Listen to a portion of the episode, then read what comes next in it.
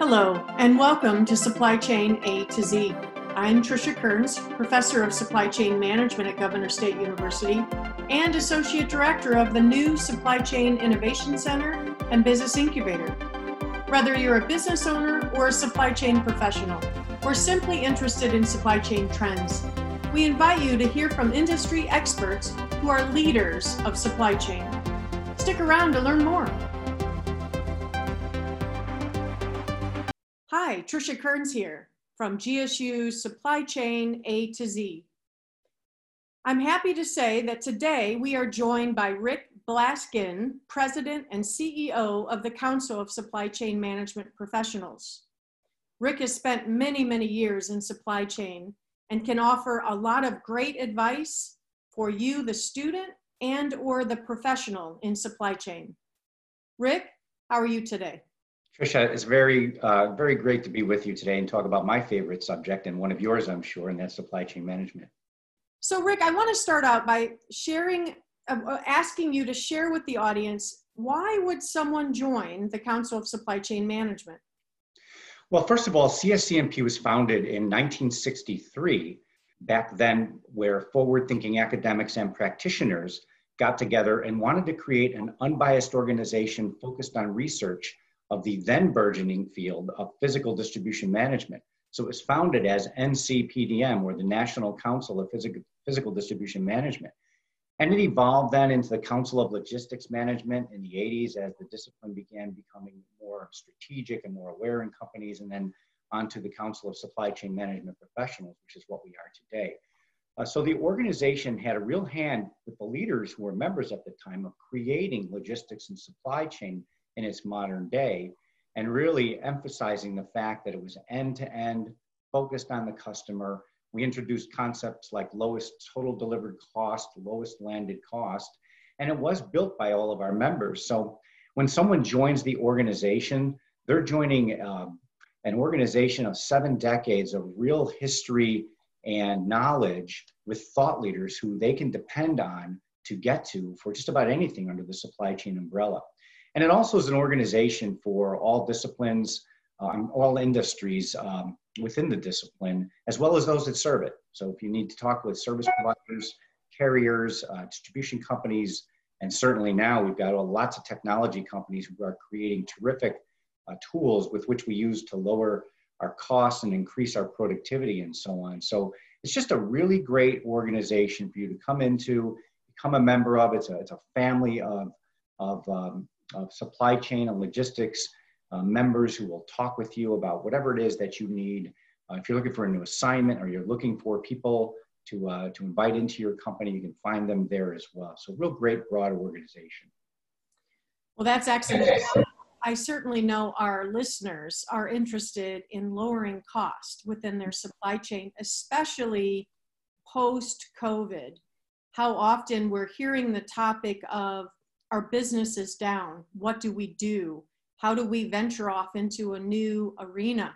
So, in your experience, what would you suggest or advise someone today um, looking at the supply chain trends in 2020 post COVID?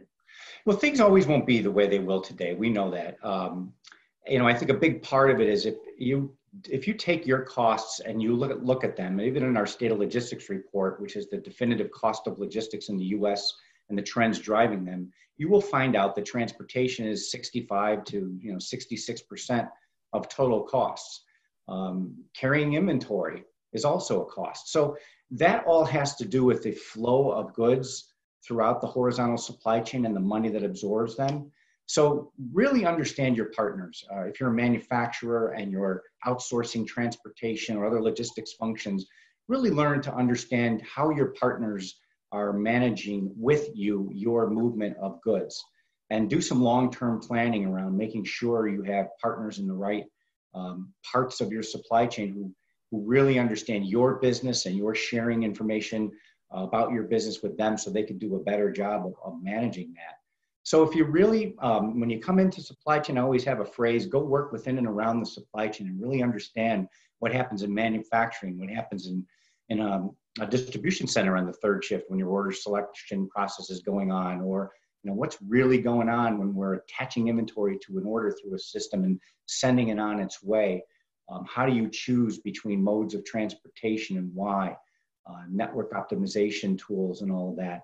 Uh, we have so much at our fingertips today that allows us to make better decision, more insight in forecasting and so on. So really try to get in and understand what's going on in your supply chain from the acquisition of raw materials, ingredients, and packaging supplies, all the way through that shipment to the final end user. Try to really understand that process and understand how people are working together to make that happen. I have a phrase. I mean, I, I love technology. It's allowed us to be um, more efficient and effective. But um, there's there's nothing better than a group of great people who understand how to how to leverage those tools for the betterment of the total supply chain. Mm-hmm. Yeah, absolutely, absolutely.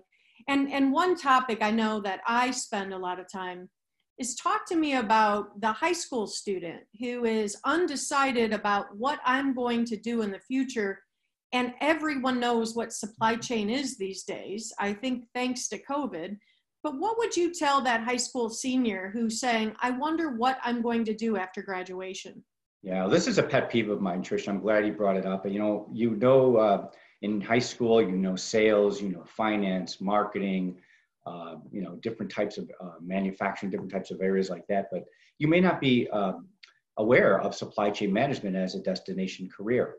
You may think that's just truck drivers and box kickers, uh, but it's much more, as we all know. So, um, you know, thinking about the roles that you could go into from a supply chain degree, they're so vast and so wide manufacturing, retailing, and then component parts of those companies. You can get into demand planning or supply planning, forecasting, uh, data technology. We need analytics uh, like never before. Uh, so, data analytics is a big part of what goes on in supply chain. And then you think of companies like Amazon and companies like eBay. I mean, there's so many different companies that are attracting and hiring supply chain graduates that it's um, it's far and wide. And I think um, you know now we're we're trying and starting to get that destination of career, the dynamic, high energy career that it is, down into lower levels of management.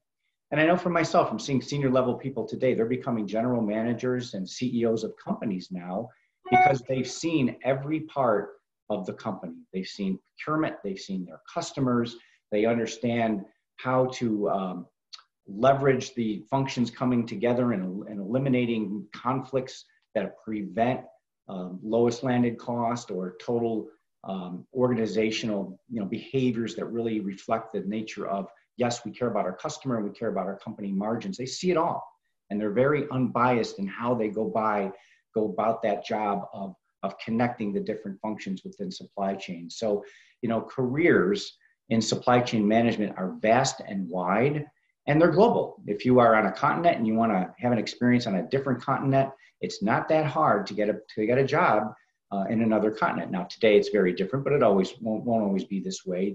You'll be able to move around freely and get a job in another place. But um, it's just an exciting career, and, and we have to do a better job of, of introducing it to folks who are in high school and even in college.